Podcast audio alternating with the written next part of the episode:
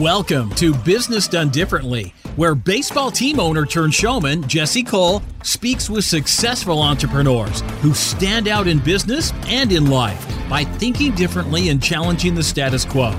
We believe whatever is normal, do the exact opposite, and that normal gets normal results.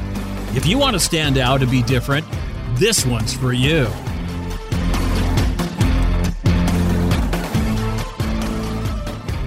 Today's guest is the man, the myth, the legend, and the one that is known around the world as the CEO whisperer, Cameron Herold. Cameron helped build two $100 million companies, including driving 1-800 Got Junk spectacular growth from 2 million to 106 million in just six years. He's a marketing and PR expert and has helped his companies land over 5,200 media placements, including coverage on Oprah and on thousands of Starbucks cups. His books Vivid Vision, Miracle Morning for Entrepreneurs, Meetings Suck, and Double Double have all become bestsellers around the world. Cameron's purpose is simple to help you exceed your vision. So today we're going to do just that. Cameron, welcome to Business Done Differently.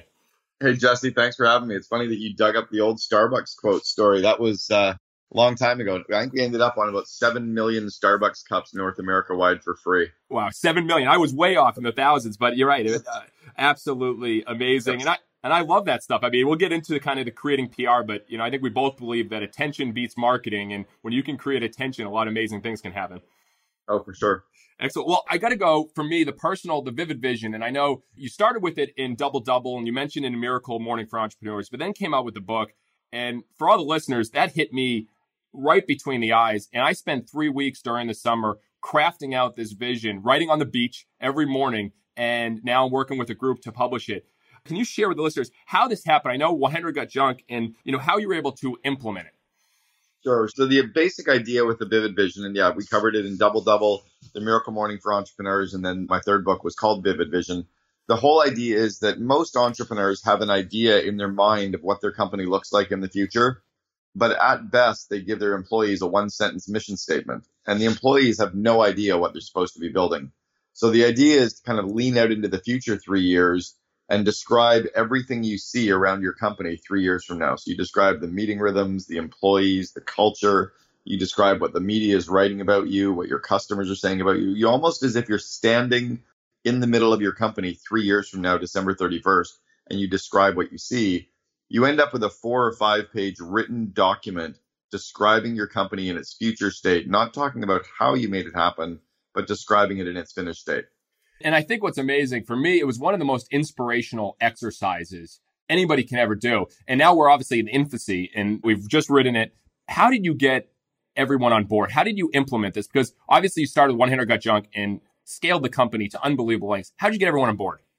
Yeah, so once you have your rough draft as the entrepreneur, you know, you get your four-page Word document version of it. You pass it off to a really good copywriter. And I've got a couple that I refer people to all the time. I think you're working with one of them now, Jennifer. Mm-hmm. But the basic idea is that you really want a professional copywriter to make it pop off the page. Then you add some of your design elements to it, so it really feels like your brand. And then you start giving it to everyone. You give a copy of it to every employee. You give a copy of it to every potential employee. You give a copy of it to every customer you know, in your case, you'd be giving it to copies of your fans. You, mm. you give a copy of it to your lawyer, your banker, your accountant, you know, all of your suppliers. Everyone gets a copy of what your future looks like, and you ask them to read it every three months. Mm. And that way, everyone's thinking about the future, but they're acting on today. What did you start seeing when, when you started sending this to everyone? What happened?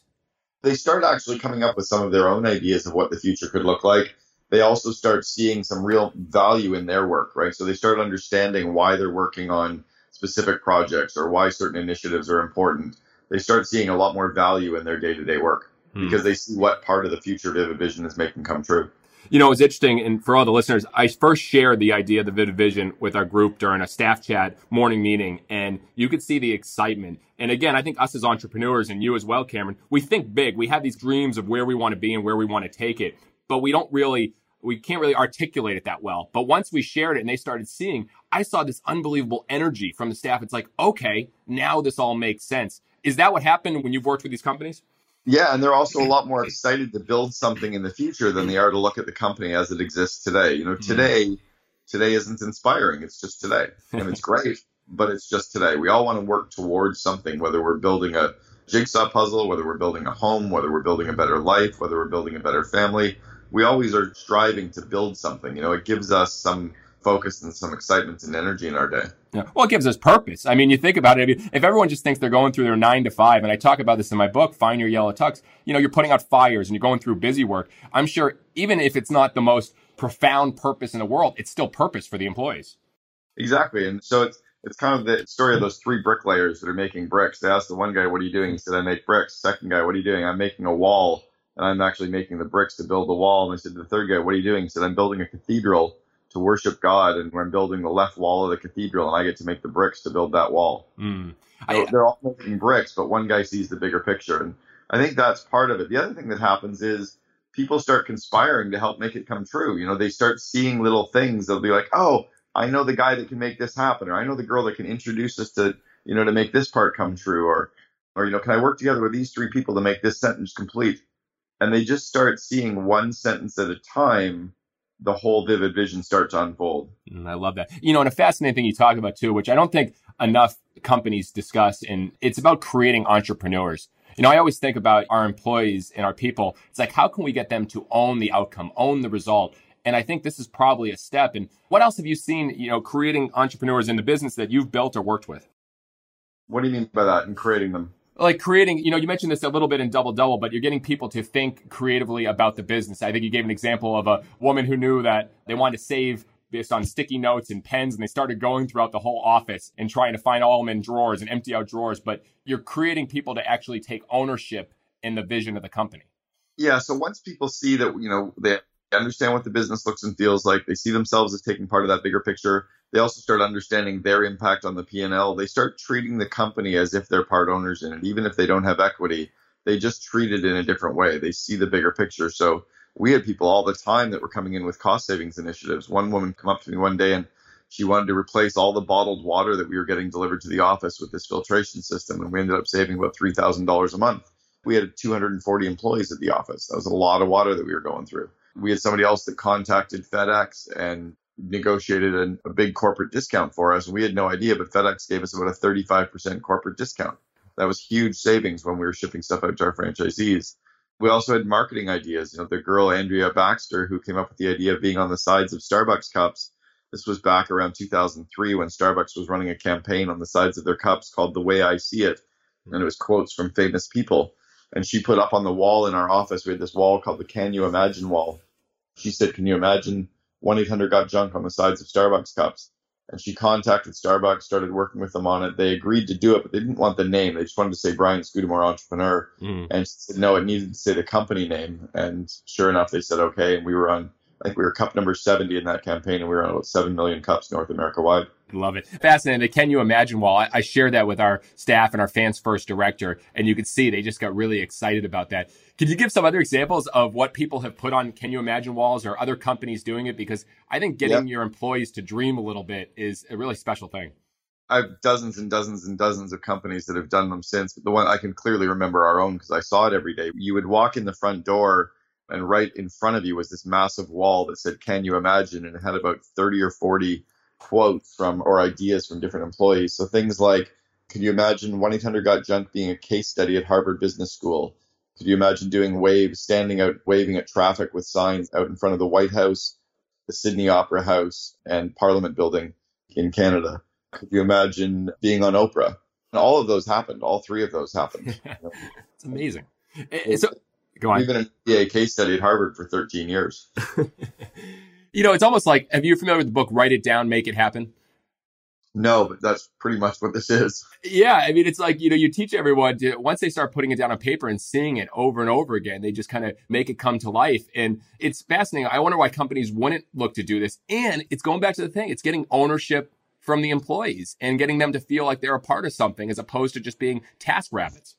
Well, it also goes back to a lot of the quantum physics that, you know, conceive, believe, and achieve. When you can actually see the idea and feel it, then you start to actually work in that direction and the momentum starts to create momentum. Uh, 100%. I also love too office environments. I know you're working with tons of different companies. What are some things that stood out either for you and the companies that you've worked with directly, but the office environment? You know, I love the stories about naming the different offices, having fun parties, and but what are some things that you've seen? Because I think it's crucial to have a culture built on a, an amazing office environment. Yeah, for sure. Getting rid of all the private offices so that everyone works on the floor with everyone. You know, turn any of the offices into meeting rooms, but have everyone sitting out with everyone else. Mm. Getting rid of any of the blinds or wood doors so that it's all glass doors, glass windows. Even in the meeting rooms, no blinds on those windows or doors so that people can see through everything. There shouldn't be any secrets or anything hidden. Mm. If you really need to do something, get off site for a half hour or an hour and then really let the walls talk. And I think a lot of companies are good with the furniture and some of the decorating and the open environment, but all of those blank walls that just sit there can really speak. And it's amazing what you can do with vinyl sayings and logos and art to really make the walls come to life. Mm. I was thinking with the Vivid Vision, Cameron, actually setting up almost like some parts of it like giant movie posters and having them throughout the office with visuals, but with a few of the things that stand out, just to have it in front. Because again, you know, there's, oh, it's just on the wall. But if you have things that are actually very visual and that stand out that people resonate with, it can make an impact. Yeah, exactly. Yeah. And even some of your positive sayings, like you guys have really branded a lot of your phrases, putting some of those phrases up and around so they become start of the vernacular of the company. Yeah, that's a good point. I mean, we have fans first all over the office, and you can't, I mean, everything is fans first for us. So that's what they see. We actually, when you go out from the office onto the stadium, similar to uh, Rudy or Notre Dame, there's a big fans first way that we hit when we go out into the office, out into the stadium, which is pretty cool. I was with a business friend of mine the other day, and he goes, hang on a second, Rudy's calling me. And I go, Rudy, like Rudy, Rudy? And he goes, yeah, yeah, we're friends. I'm like, that's ridiculous. Oh, that's awesome. Oh, that's awesome. I absolutely love it. Is there anything crazy you've seen? As you know, you're talking to a guy in a yellow tuxedo. Is there anything crazy that you've seen in offices that you're like, that is nuts, but I love it? Wow, anything crazy I've seen in offices? I mean, obviously the slides, right, going from different floors. I've seen a fireman's pole going between floors, the scooters and segways and that kind of stuff to get around larger offices.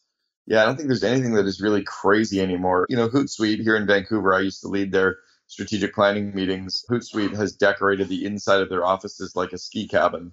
So there's, you know, gondolas and chairlifts and things like that to sit on. I don't know if anything. No, those are good. I just think it's fascinating because if, if you can. Oh, have... yeah, I know a good one. Rackspace actually took a mall. They bought a shopping mall and they turned the shopping mall into their head office with about 1.7 million square feet. Oh, and they kept the escalators between floors, and they also kept the uh, food court sign.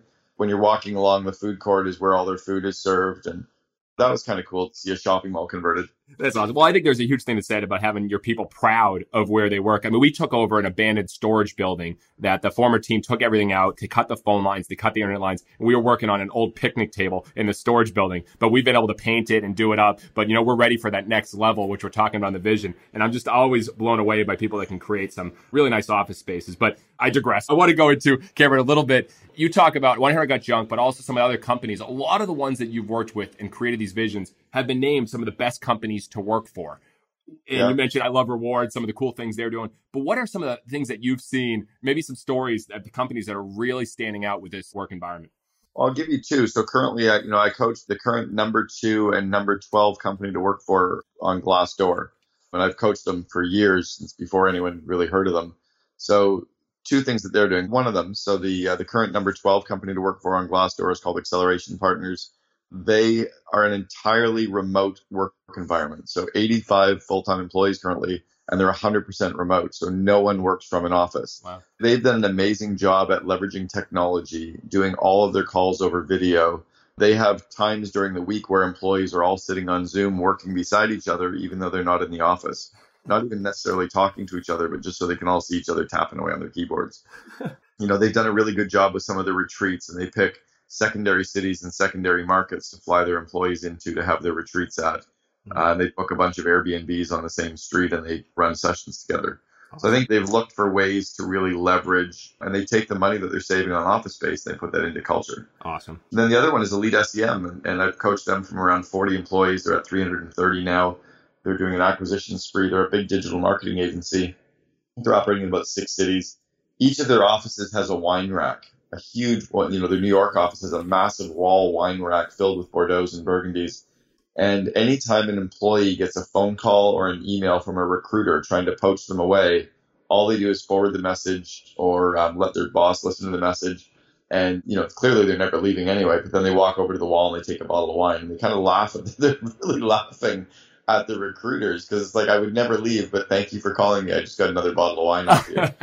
That's awesome. And I don't think they've had an employee quit in nine years. Oh, that's amazing. Well, it's the transparency too. I mean, they're unbelievably transparent. And we just had someone that left the top cruise line to become our director of fun. And he's had in the first six months two other offers to work on some big opportunities. And he's let us know. He goes, I don't want to leave, but he's transparent about that. And I think that's amazing. We're fortunate we've had zero voluntary turnover in, in, since we've started as well. And it's tough, Cameron, when you have millennials, people in their 20s. I saw the statistic the other day. People are leaving a job every 13 months if they're under 30 years old right now. Yeah, I said they're loyal six months and they're loyal project to project six weeks at a time. I was just talking to a big group of CEOs that I was speaking at yesterday, and saying that Gen Y is really loyal six week projects at a time and they're really loyal to a company for six months at a time. That's there. So how can you not invest in the culture in the workplace? And that's what I, I was so excited in the aha moment with the vision. It's like we have a lot of fun in the office. I mean, obviously we're all about the entertainment here with our teams, but we got to show them where we're going. So I can't tell you how much I appreciate that. And I, I want to uh, go into your next project, which uh, the free PR, and I've been seeing all over Facebook, a lot of people excited. I know you got uh, asked to put this book together many years ago, correct? Yeah, it was actually Verne Harnish, who was yeah. the founder of the Entrepreneurs Organization. Yeah. He asked me to write a book on free PR because I was so good at generating it. And we'd done it for so many companies that I'd built over the years. It wasn't the first one that I wanted to get out the door. So I had started working on it. I'm actually an advisor to Tucker Max and his yes. book and a company. They're now called Scribe. I worked with Tucker. Yes, he was outstanding. Yeah, great guy. It's actually interesting. One of my former CEOs that I used to coach, Adrian from CanvasPop, he and I were chatting about the book, and he asked if he could co-author it with me, and I jumped at the chance because he's amazing in the digital marketing space and digital PR space. So the fact that I'd coached him and he was so good at generating PR, we decided to co-author it together. It's coming out in December. Awesome. So, uh, can you give us a little tease? Because I mean, I got to say, from the listeners who know what we've done, you know, as a lowest level college summer team to be able to sell out every game, it's all about attention. From naming the team the Bananas to having a senior citizen dance team, the Banana Nanas, to literally selling Dolce and Banana underwear at our stadium. It's all about attention. I'd love to hear some things that you've done that any of the entrepreneurs can use as well. Yeah, well, here's the real basic of it all. At the end of the day, every single journalist woke up this morning and is sitting at their desk thinking, what the hell am I going to write about today? every day they have to come up with a new story. And all of the companies and PR firms that are pitching them are sending them news wires and press releases and emails. So they're getting bombarded with hundreds and hundreds of these things. How do you stand out from that? Well, what we do is we pick up the phone mm. and we phone them in the morning and we say, Hey, it's Cameron calling. Do you have a couple minutes? I think I have a good story for you. And they all say one of two things. No, I'm on a deadline, at which point you say, Great, can I call you on Tuesday or Thursday? Or they say, yeah, what is it? Go ahead. And you tell them the story idea with a couple bullet points. Wow. You've literally cut through all the clutter. And then people say, oh, you don't, journalists don't want you to call them. That's okay. They're going to forget you called in four days anyway. but you literally can generate so much media. And I've been in, you know, so many people are like, oh, I was in Forbes magazine. No, you were on Forbes online written by an independent freelance writer. I was actually in the physical print edition of Forbes magazine, a full article 18 months ago. I've been in Fortune magazine, American Airlines magazine, like the physical print edition that carries way more cachet and way more weight than just being on the website. Mm. And you end up on the website as well. So we're trying to teach people how to generate real press and then also how to leverage it. You know, the second key I think would be to remember that when you get an article written about you or a story written about you, or if you're on TV, it's only a few people that really see it. The key is now to amplify that. When we built 1 800 Got Junk, we landed 5,200 stories about our company in six years. And Facebook came out the year after I left. right? So we had to know how to amplify the PR before we had the opportunity of social media. I want to know too, like, but it has to go with the story. I mean, you can call a reporter and say, cover us, but you know, I would say whatever's normal, do the exact opposite. And we try to get people to cover stories because we're doing something so not normal with everyone else. Do you have any tips that you've used in saying, hey, you got to actually have something unique to pitch? It's sometimes it's unique, but it's amazing that there's two aspects of the media. One is if it bleeds, it leads. So that's kind of the interesting, mm. urgent type story. But the second one is there's no such thing as investigative journalism every day. So as long as you understand their target audience, if you understand who they write for. So as an example, let's say I was pitching the business story about the COO Alliance. You know, I've launched the only network of its kind in the world for the second in command. Mm-hmm. So there's all these groups for entrepreneurs like Mastermind Talks and YPO and EO, but where does their second in command go? So if I wanted to get a story about the COO Alliance, if I was pitching the Wall Street Journal, Forbes magazine, Fortune magazine, Entrepreneur magazine, Inc magazine, the USA Today's money section, they're all very, very different business audiences. Mm. So I need to understand if I'm calling the Boston Globe's business section versus a writer who writes for Forbes magazine, how I'm going to not spin it in the bad way, but how I spin my story to fit their audience. I think that's the key is understanding the target audience of who you're pitching and why your story matters to their reader. So at the end of the day, they want good stories. Mm. And it's doing research. It's putting the time. Instead of say, cover me, cover me, cover me. Hey, here's why. I know this is what your readers, your listeners, I've noticed this. This could tie in with this and being prepared to make that pitch. Correct. But I can now pitch that same business story about the CEO of Alliance to 50 major newspapers, you know, the Chicago Tribune, Dallas Morning News, New York Times, Wall Street Journal. I can pitch it to every one of those. I could pitch it to every business radio talk show. I could pitch it to every business e-zine, podcaster, blogger. I could get it covered 50 times before that story gets tired. No, I love it. I love it. A lot of people are always looking for the next angle. It's like, oh, I just got covered. I need another angle. No, pitch the same darn story for the next six months until you're sick of it. Exactly. No one sick of it yet. No, 100%. And before we get into some rapid fire rounds, is there one more tip you would give for someone that's trying to generate some free PR? Yeah, it's don't overthink it. Like every company has five core business stories. You know, you've got your overcoming adversity story, mm. you've got your lesson from the edge, you have your why you started your company story, like whatever you left to start this up Maybe you have your culture story and maybe you have your leveraging technology story. Those are five core angles that media are always looking for. Oh, that's outstanding. All right, beautiful. Ninth inning here. Flip the script, Cameron. It's a fun game. You become the host of Business Done Differently, and you can ask me one question. Yeah, I wanted to ask you about titles. You've got some interesting job titles like the director of fun, and I want to know how they fit into an org chart so that your employees can see who reports to who. Is it based on you know, a director reports to a VP or does fun report to culture? Like, how do they see where they fit? Because at the end of the day, titles are great, but they're also people still are hardwired to understand where we fit into a group, a society, or a cohort? Great question. First of all, we eliminated all managers. We don't have general managers, assistant managers, because we believe people want to be led, they don't want to be managed. So we have no managers. We have a president, and then we have a vice president, and then we have our directors, director of first impressions, our fans first director, our director of fun. They're in that next level. So we have a leadership group. We went from four full time people. Now we have 15 year round full time and about 150 part time throughout our season. So basically, the org chart is myself, the owner, the president, VP, and then the directors. But we're very close knit. And obviously, as scaling, you know, we're going to have to try to develop more of that. But right now, it's pretty simple for us. The directors work with the vice president. We have a leadership team that does everything from there. I don't know if that yes. answered the question. Yeah, that's good. So you do have a visual and there's an org chart. I always try to get companies to flip their org chart upside down so that the president is at the bottom supporting the VPs who are supporting the directors who are supporting our fans. And kind of the vivid vision is at the top and everybody can see where we're going. But if that way you're kind of you're leading versus telling people what to do and holding them accountable, hire accountable people. No, I love that. And I always say, you know, your people don't work for you, you work for your people. And I'm trying to always teach that. So I, I love that. Beautiful. Now, I know you obviously have interviewed, spoke to so many different people over the years in business. And I believe if you want better answers in business, you need to ask better questions. What are some of the other best questions that you're asking these days? One is me just putting myself into the best groups. Like I'm really putting myself and positioning myself to spend time with the right groups of CEOs. So I'm starting to attend a group called War Room. I'm in the Genius Network. I've just finished five years with Mastermind Talks. I'm not going to this year's one, unfortunately, but go to the main TED conference every year. So I kind of believe if you're the smartest person in the room, you're in the wrong room. so just me being, you know, deeper into the TED community is important, right? Getting to know some of the bigger players in that community is important. And then it's going in and asking leadership questions. So really understanding why do they do certain things and how are they doing certain things and just trying to understand versus me coming in with all the answers. Yeah. The why is the sounds like the key. So you're asking why a lot. Yeah. Excellent. Love it. All right, tool time. What's the most important tool that you have in your business toolbox? I'll give you a really basic one that I think has massive impact. So my daily accountability partner is a guy named Joe Polish. Joe um, started a group called the Genius Network. He's the largest donor to Richard Branson's charities. And Joe and I set our daily goals together using an app called Commit to Three. So every day we write down our top three goals. We share them using this simple app. It connects with nothing. All it does is it focuses on the three big things we're going to get done. Love it. Love it. Yeah, I've heard you talk about that since I think everybody needs an accountability partner and uh, commit to three. And it's, it's a cheap app, right? Yeah, it's like three dollars a year. I think we all can afford that. Beautiful, Cameron. The last final two here. What's one thing you've done in your life to stand out in business?